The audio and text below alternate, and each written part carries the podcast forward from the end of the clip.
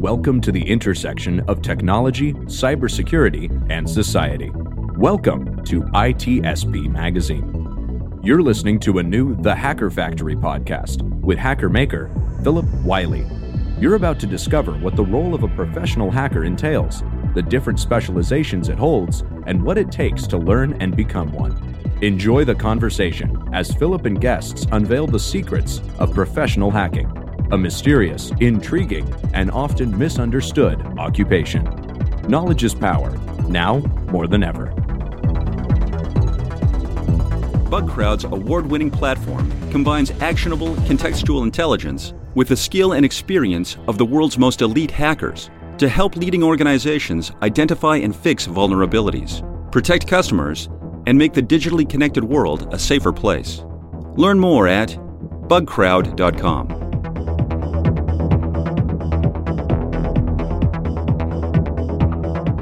Hello, and welcome to another episode of the Hacker Factory podcast. I'm your host, Philip Wiley, the Hacker Maker. In each episode, I interview a guest sharing their story and advice on getting into cybersecurity. And today I'm very excited to have Parker Dauth on the show today. It's Parker and I have uh, been connected through Twitter for a while, and he was on my live stream when I was doing my live stream. So it's great to have you on today. Yeah, it's great to be here. Thanks so much, Phil, for having me on. Well, I appreciate you taking time out of your out of your busy schedule. I know you're really busy with your nonprofit and all the other things you got going on. So, some people, you know, a lot of people that listen to this podcast are just trying to get started in the industry. They may not have heard of you yet. So, if you wouldn't mind, kind of tell us a little bit about yourself. Yeah, absolutely. So, I got started um, in cybersecurity kind of 2017. Uh, wrapped up my bachelor's. I was gonna kind of started doing like physics work and wanted to be an engineer. Uh, kind of fell in love with computer science security. So once I got that degree, I pivoted, decided to I'm going to go full steam ahead into cybersecurity. Um, went and did a master's program in cybersecurity in Ireland. Um, from there, earned that degree. Started doing some uh, consulting pen test work in Ireland. Did that for about nine months uh, moved back to the US to do some internal pen test team work. Uh, pivoted back into consulting. So uh, that's what I've been doing for about the last couple of years. So getting really a wide range of the different internal, external facing roles. Um, all the while just loving security more and more. Oh, that's a good thing. I bet. I bet working in Ireland was interesting. It was absolutely. It was nice to be able to kind of see a whole new perspective on just like the European lifestyle, how they work, um, the education system over there. Having been born and raised in the U.S., it was really um, a, a, unique and exciting opportunity. So, what kind of got you interested in going down the path of cybersecurity? Uh, I think it was really just a couple of classes here and there during my uh, bachelor's, learning how to do like C programming, uh, web design, even um, the security really came from just watching a lot of different tutorials on YouTube.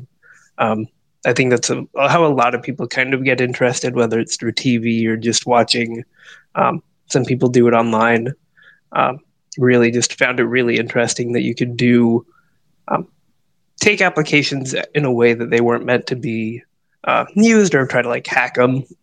Uh, so, really found that kind of challenge really interesting.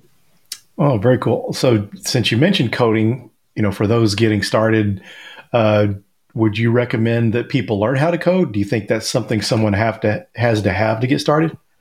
I don't think you have to have it. I mean, really, when I started, um, all I knew was like some C coding, um, which really wasn't useful in anything that I did. Um, but I think if you, the more you get into it, I think the more you'll find like uh, Python is a good one. Um, Ruby's a good language. Uh, but I think understanding, if you can have even just a base ability to read some code, whether that's HTML, um, JavaScript, it can go a long way. But I don't think you really have to have it to even just get started or succeed. Yeah, it's always interesting to ask my guests that because I, out of all the people I had on my show, I'm really surprised that the person that said, "No, you don't have to know how to code. I don't know how to code." Was Alissa Knight. which really surprised me. I mean, she's super smart. I'm sure if she wanted to code, she could she spent the time in it, but she's managed to do well without it. So it's always good to hear people's take. You know, some people that come from a development background will say you need it, and it's just kind of interesting to always to to get that opinion. Yeah, absolutely. I mean, and I think security just there are so many roles you can do um, like architecture work. You can do the defensive side, the offensive side. Um, so really, it's kind of the like the world is your oyster type of a kind of look or mindset you can have. Um, so if you really love programming and coding, there's definitely ways you can implement that no matter what you do. But if you you hate it or don't want to do it at all, then you really don't have to. And it seems like from the offensive side, all the, the different tools we have out there now, like Burp Suite, before if you're going to brute force a login uh, to an application, you know, using Hydra from the command line or something like that to try to to try to log in, try to to hack into the site. Brute force the password was a little more comp, although it wasn't awful. But you know, even before that, people had to write scripts and things to be able to do that, and Burp Suite and some of the other tools have made it easier to not have to. I know that's one of the things that probably has prevented me from spending more time learning to code and script was just the fact of, you know, the tools out there make it easier that you don't have to.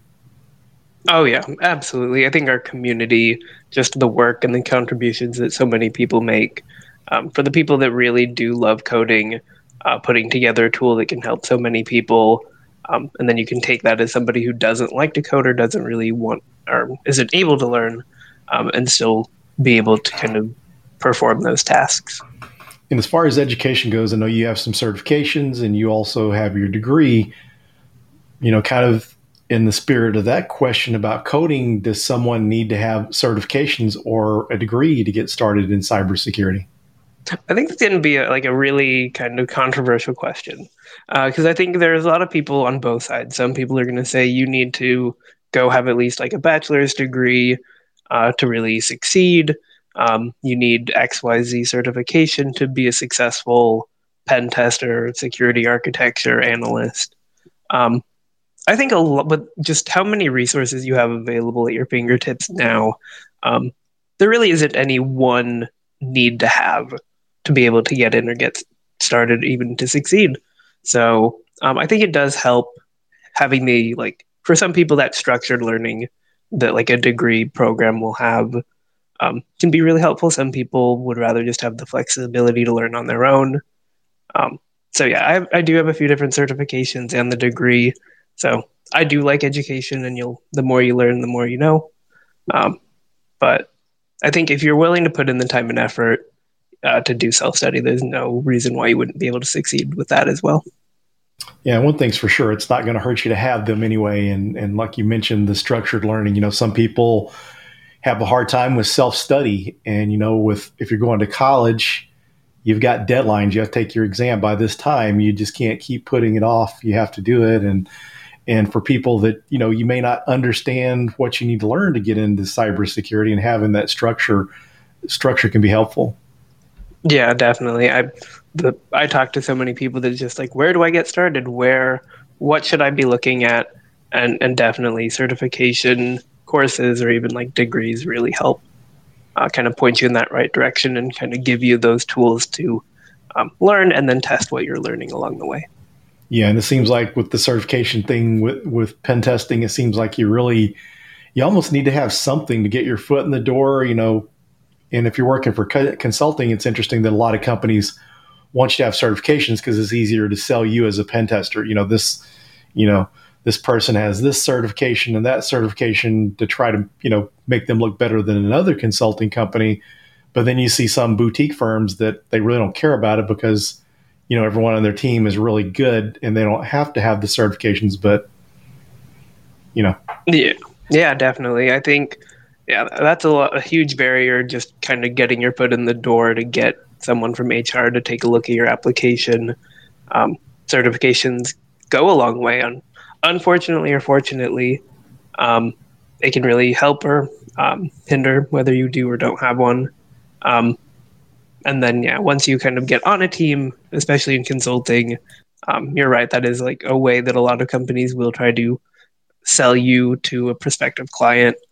Um, but overall, I think uh, more and more people are using self study, home built labs as a way to show off uh, their knowledge without needing to necessarily have um, that degree or certification, which I think you see a lot more HR people um, really starting to consider those. Yeah, it's pretty interesting. Some of the things people have shared or their their ways of getting in. I think a really good one too. Also was uh, Joe Helle did his his Medium article on getting CVEs. You know, because that's one of the things. Even some, not all pen testers have CVEs. So if you're someone trying to get in the industry, I think that could be useful too. And then seeing the content creators, people that create content, that kind of get them noticed and help them get their foot in the door. Yeah, no, I think it's really surprising to see how much um, like networking on social media can really help people um, get connected to a lot more jobs than you've seen really in the past. Um, I mean, you and I met over Twitter.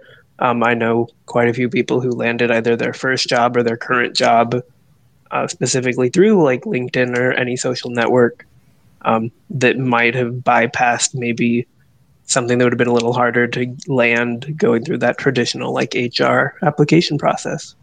Yeah, networking is is so huge. I mean, it's one of the things that before, you know, before LinkedIn, Twitter, and all that, it was just more or less if you were going to different user groups or security meetings and just things like that was networking. But the way Twitter, with like Twitter especially, LinkedIn's not bad either, but Twitter makes it so so much easier to to network with people and and conferences and things but people really don't get the power of it until you really get involved with it. You know you see a lot of people that are getting jobs easier. You know if you take their counterparts that's not doing uh, twitter you know they're going to have a lot more difficult time in most cases you know just or just not having an equal networking element like that.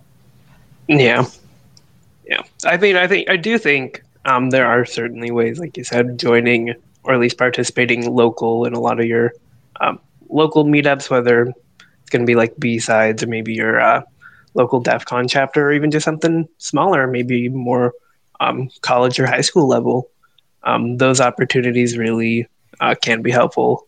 But I think a lot of that untapped potential is going to be online. Yeah, and I think as far as networking goes, that people need to make sure if you're going through you're going to college and stuff like that, take care, take advantage of the networking there because I think too many times people are in class together and they don't really think, you know, once we get out of school, we're looking for jobs and even not even getting your foot in the door. But years later, someone that went to school with you, you're connected. You may be able to get a job or you may be able to help them out. Yeah, definitely. And I think that is going to be kind of one of those benefits maybe for those like degree programs is you do have that alumni network more often than not that can really help you um, connect with whether it's people in your same class or people just graduated or even graduated decades before. So, uh, you know, while we're on the subject of getting jobs, what are some tips you have for someone that's trying to get in the industry? Like maybe, maybe it's even, uh, you know, interview tips or things that they could do to prepare for, uh, you know, a job in offensive security, or maybe even some things that they can do to get experience that would help them um, yeah, I think a lot of people maybe overlook how important soft skills are during interviews. Um, whether you're working on an internal team or doing consulting, um, having the ability to talk to people and be able to kind of easily convey what you know in more of a um, easier to digest um, manner, because a lot of our stuff that we do deal with is very highly technical, um, and if you can't really adequately convey that to somebody who maybe is more on a from an HR team or like an executive team, um, you might struggle in um, more of your internal role. Um, other than that, if you're really looking to get started, um, building that network online can definitely help you. Like we were saying, uh, find those opportunities, interview. Um, I think the more you do it, the better you get. You just slowly get more comfortable selling yourself and really being able to convey uh, what you know, what you don't know, uh, really being honest. Which I know a lot of people might be like, well, why would I want to say what I don't know, or why would I want to be like, oh, well, I don't know that. Um, but I think the more that you get comfortable, the more you find that oftentimes on a team, they're going to look for you to still be able to grow and kind of reach out to teammates and ask for help. Um, and a lot of that starts with the, being able to say what you don't know. Yeah, I think that's a good thing because you never want to go in overselling yourself self or you don't want people to assume you know something when you don't or something. So, you know, a lot of times people are going to give you the opportunity, especially if you're getting started. It's an entry level position or something they're going to understand, but you never want to get thrown into something that you're not ready for and just have to sink or swim. And that's yeah. Yeah, I think the worst thing you can do is lie, which I personally don't don't know anybody that has gone in and been like, "Oh yeah, no, I totally know what you mean," and then get in and you fail. Um, but I know some interviews will throw you um, intentionally like trick questions to see if you're willing to say, "I don't know." Yeah. Or oh, I've never heard of that. I'd have to to look that up. Yeah, I've interviewed some people on past jobs that kind of exaggerated, you know, experience and have known people that work with people that come into their company claiming that they've worked in like digital forensics and they come in, they're hired in as a manager and they come in and then uh, they weren't really interviewed that well technically by the management team.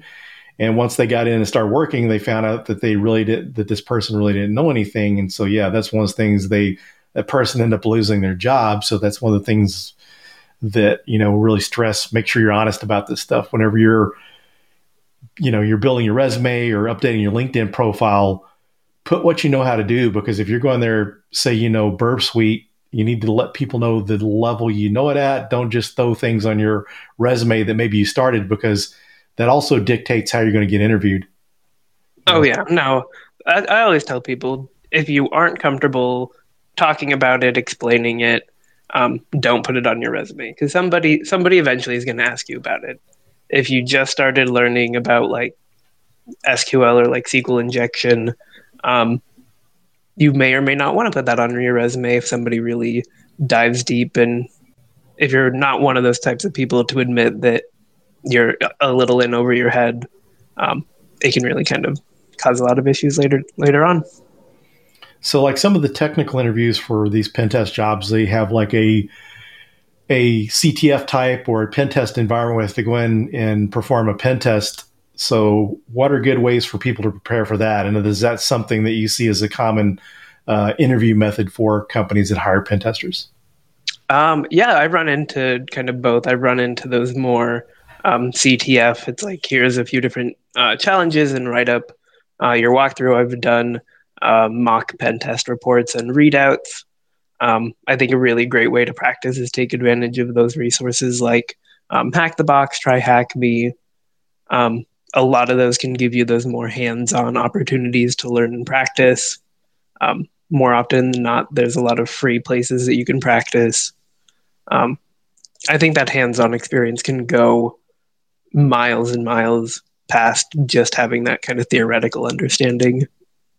Yeah, the CTF type stuff seems to help even real world because you hear sometimes people try to downplay the OSCP and say it's a CTF type scenario or whatever. But, you know, when I hear that, it's like there's some really good skills that you can build because thinking of really good people that are really good with CTF, I think of John Hammond, and that guy's got, you know, was one of the first people to get the new OSCE 3 which involves the three different certifications. He got that, and the guy's just a, a real ninja.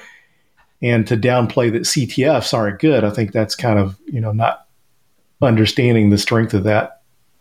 Yeah, and I, I like CTFs because it can really give kind of everybody across the like whether you're just beginning or you've been in the industry for years. Um, everybody can kind of find something that they either is more in their niche or their wheelhouse um, as well as something that might push them just a little bit further than where they are. Um, and it really can kind of test if you're wanting to do more forensic work, um, if you really like cryptography, um, or you want to do more like uh, boot to root type attack testing. So you you kind of mentioned networking and stuff. So I know you're really big into community. Uh, I know you help a lot of the people, but has there been any people that that have kind of helped you along the way that's kind of mentored you? Um, yeah, I think because I think really that community is going to be a two way street. You take in so much from so many people, um, and really having that opportunity to learn from people like you, um, makeshift. I mean, Eric was uh, has been a great person to talk to about um, his organization and the work that he's done. Um, really, everybody, whether they are just starting and asking their questions, can really help me um, look at how I've learned, how I try to share my experience, um, maybe shaping how that I can help things come across easier to other people. Um, it's really been a great learning experience this last couple. I'd say maybe more just shy of like a year and a half of really diving into the community of our uh, industry. And one of the things I think too is an, an, advantage I see as well for mentoring some people myself, and from time to time is you know some people when they want to mentor, uh, they think it's someone one on one, and they talk to each week, you know whether it's phone call or you know Zoom or whatever. But one of the things I think you know just hearing you mention some of the different people that you've learned from, I think it's sometimes for some people I think it's an advantage to have many mentors and not really just listen to one person. So that kind of seems like kind of the the path you followed. Yeah, I think because I mean I, I do like the like one on one ability for somebody if they have a specific issue, um, or more like individual questions they might have. Um, I think that can be really beneficial, but I do think the more voices you can hear from, um, the more chances you have to learn and you really can soak in people's different experiences, how they approach a problem or how they entered the industry, um, their thought processes on things. Uh, so yeah, I really like being able to do those more like panel type discussions, share all of that to just a wide range of people. Yeah, it's important to have those different opinions, and that's the interesting thing about this podcast. You know, I've had people like Alissa Knight on here and Dave Kennedy but someone may come up and they heard someone that just got into the industry. I mean, I even I had Lily Clark on here before she got her pen testing job. She had passed her EJPT and just you know she's a very positive and, and inspirational person. So I had her on. So it's interesting to hear how the different people resonate differently with different people. You know, they may be able to uh, relate to your story more than someone else's, and so on. Yeah, I think that's kind of the important part of really being able to amplify so many different voices. Um, it's something I try to do really to just show people how many different ways and backgrounds um, can lead you into cybersecurity. So you can come from, I know, like um, Lola Cureno, and I might be pronouncing that wrong, um, was a ballerina, and now she does infosec. Um, so somebody can come from a, like an art background, a math background. Um, you can come in from the military there's just so many different life experiences people bring uh, that just make our industry and community so amazing. Yeah, and as far as you know, we're, you know, on the subject of mentoring, if you would share kind of uh, some of your mentoring efforts and, and so forth, and and and and also, I think we definitely need to to discuss your nonprofit. So I think some great things that you're doing there. Yeah. So last July, I launched the um, Information Security Collective um, it's a nonprofit that um, touches people around the world, but primarily focused on the U.S. Um, working to make just the infosec industry um, more accessible for people, um, regardless of what your background might be, what your prior experience level is. Um, really giving people a place to network with other people that are interested in the same things they are, uh, give them that opportunity to learn.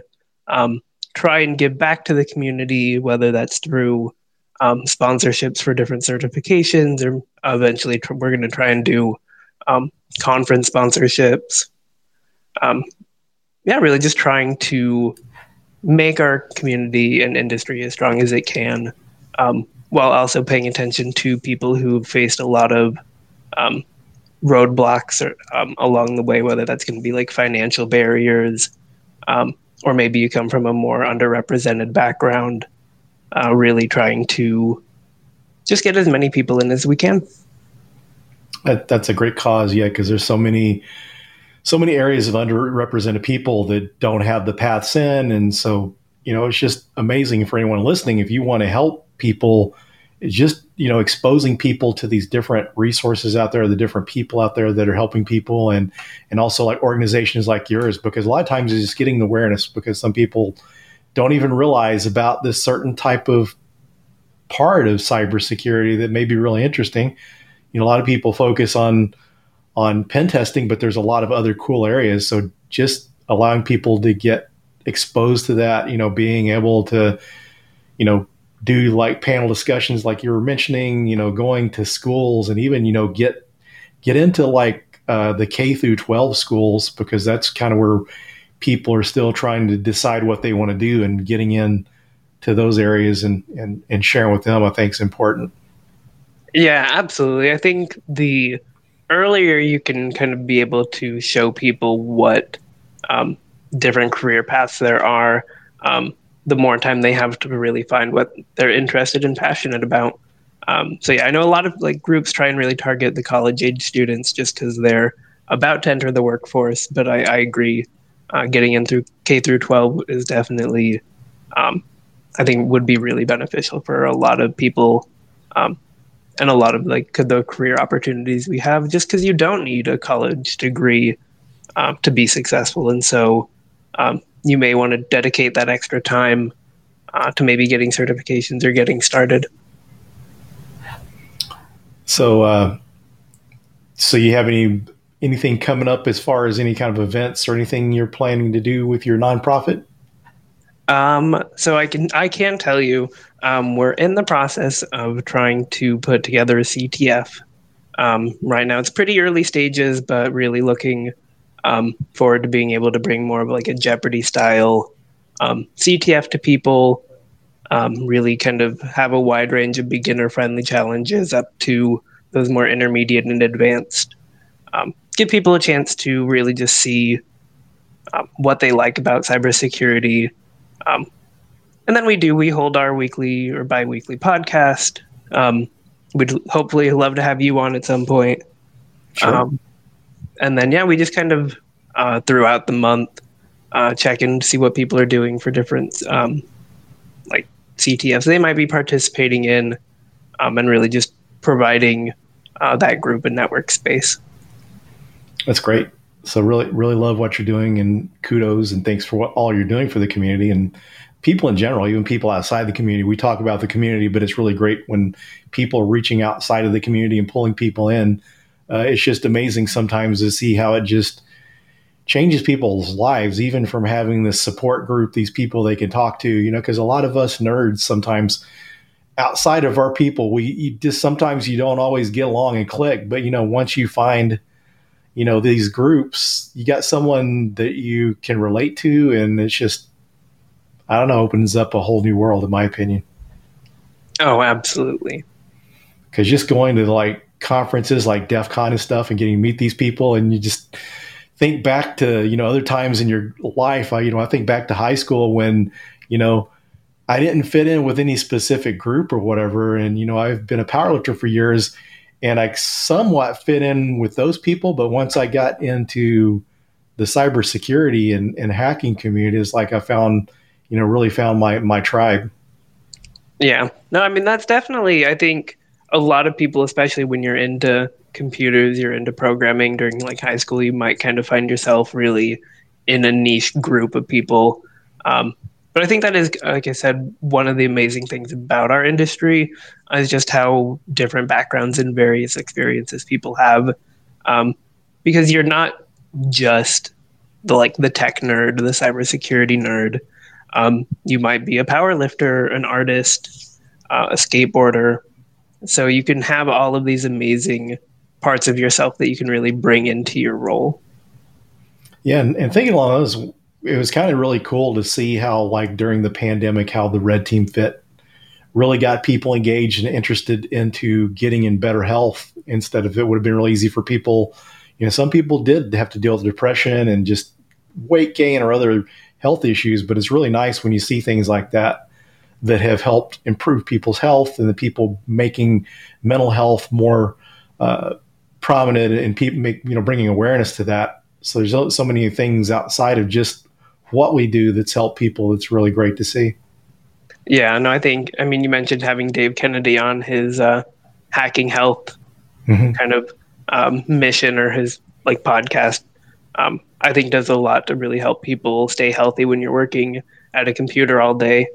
Um, burnout is a major issue that I think um, isn't just specific to cybersecurity, um, but is something that we do face because we are doing pretty similar things day to day, and it can be a little tiresome. Um, and really, just being able to highlight that over the last year or two, um, and help people find ways to kind of combat that. Yeah, thinking of mental health, just just since we kind of mentioned that and kind of m- mentioned the pandemic. So, how have you kind of coped with, you know, the pandemic? I know some people that are hardcore introverts, it didn't bother them so much, but people that like to get out and do things, it kind of did. So, how did did the pandemic affect you in that sense, and did you find things to help with that? Yeah. So, I mean, I so I started uh, working in my last role. Um, January 2020. So I got maybe two months in at the office before we had that kind of go back home, wait a couple weeks. Hopefully, we'll see how things pan out. Um, turned into a couple years later, and we're kind of still here. Um, so that was an interesting shift. I really do like being out in an office and kind of seeing your teammates, really being able to b- build that network. Um, for me personally, is a little easier to do in an office. Um, but then I started my current role uh, completely remote. And really, I struggled a little bit to kind of build that sense of unity and team camaraderie. Um, but eventually figured out how to do that online. Um, maybe about a year ago, um, slowly started making the shift back into the office. More and more people have started coming in, um, which has been really nice in that regard. Um, but outside of work, it's been a little tough, especially when everything was pretty well locked down. I don't know about you, but I got a, a pandemic puppy. Well, cool. so um, having that opportunity to kind of have a reason to get out of the house and go do things was really nice. Um, and then more recently, uh, started going back to the gym just to be able to uh, kind of have that motivation in the morning, be a little bit healthier. Uh, yeah, it, w- it was a tough time. One of the things that kind of helped me a lot was we, my wife and I, would go walking twice a day. Uh, was really missing just, you know, because during lockdown, you know, you just really couldn't do anything. And even places that had curbside pickup, you were kind of worried about what you would go get from places because you're worried about at the time, you weren't really sure how this was transmitted and stuff. So one of the things I really found that was a big help for me mental health wise was just getting out and walking, getting out in nature. Especially in the evenings, we would walk through our neighborhood. We'd see like rabbits and frogs and things, and just kind of forgetting about the world and just kind of focusing on nature and getting out. It's just almost kind of a, I don't know, kind of a, a meditation form for me, I guess. Yeah. And I think a lot of people found and started maybe doing new hobbies um, that they otherwise maybe wouldn't have gotten into. I know uh, one big popular thing was like people who made sourdough bread um, or really just got into cooking at home. Um, so really having those opportunities to explore um, things they really weren't wouldn't have thought of doing. Um, and I do think a lot of people probably started really enjoying maybe more of that na- uh, nature space around. Yeah, I guess one of the po- you know, there's you know, I try to find positive in everything, even if it's a bad experience. But at least one thing, if it did, you know what the pandemic did for some of us is it taught us to you know find something good you know be able to find something to make the situation better make the best of it. Oh yeah absolutely. You gotta look on the bright side of things um, or else you're gonna go stir crazy. Yeah yeah you can't dwell on negative it's, and it's too easy to do but but definitely. So we're getting down towards the end of the show. Is there any advice or anything you'd like to share before we end the show? Um, yeah so i think if you're interested in getting started with cybersecurity, um, whether you're in high school looking to really get started, or you've been working in a different industry for years and years, um, it's never too early to start, and it's never too late to start. Um, there are so many resources available, um, mo- a lot of them for free, that really the sky's the limit for what you want to learn. Um, don't be afraid to reach out to people online. Uh, really, you can find a great source of networking opportunities. Uh, people are more than happy to point you in the right direction or maybe to point you to somebody who knows more than they do about a certain topic. Uh, so, yeah, just if you like security or if you're just interested, go for it. There's not a whole lot to lose and so much to gain. Yeah, that's great advice there. I, I appreciate you joining and sharing your knowledge and your story. I'm sure it's going to help some people, so I deeply appreciate it. Yeah, thank you so much for having me on. It's been always a pleasure talking to you. And thanks everyone for joining, and we'll see you on the next episode.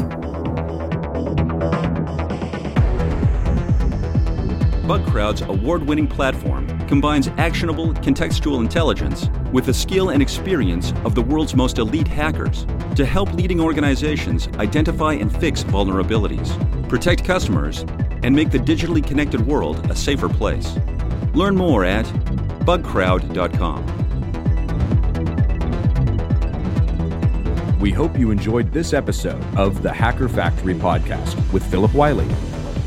If you learned something new and this podcast made you think, then share ITSPmagazine.com with your friends, family, and colleagues.